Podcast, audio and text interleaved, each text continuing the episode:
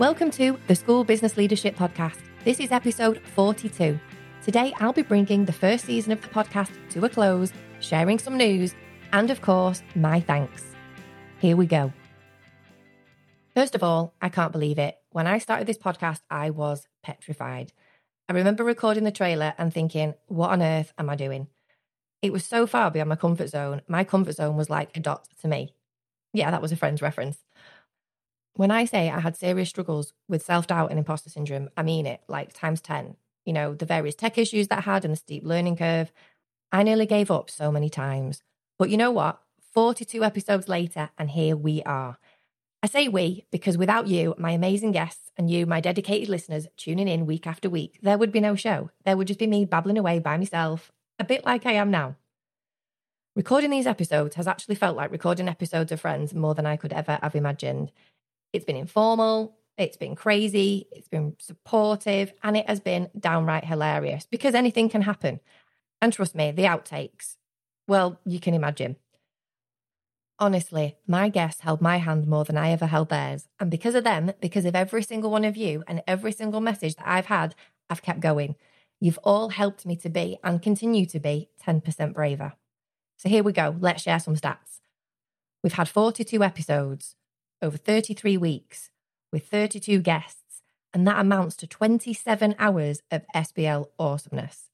And we've had more than 12,000 downloads. 12,000. The only way I think I can describe it is that my mind is blown.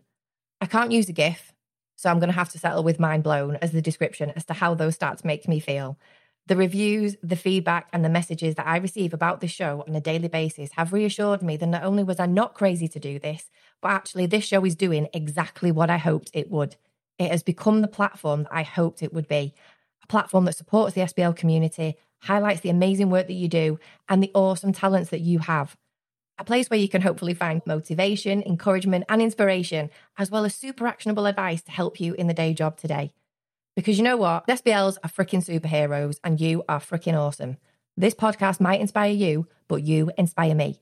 I am proud to be part of this community and I cannot thank you enough. As I said before, this is the last episode of the season, but we will be returning in the spring.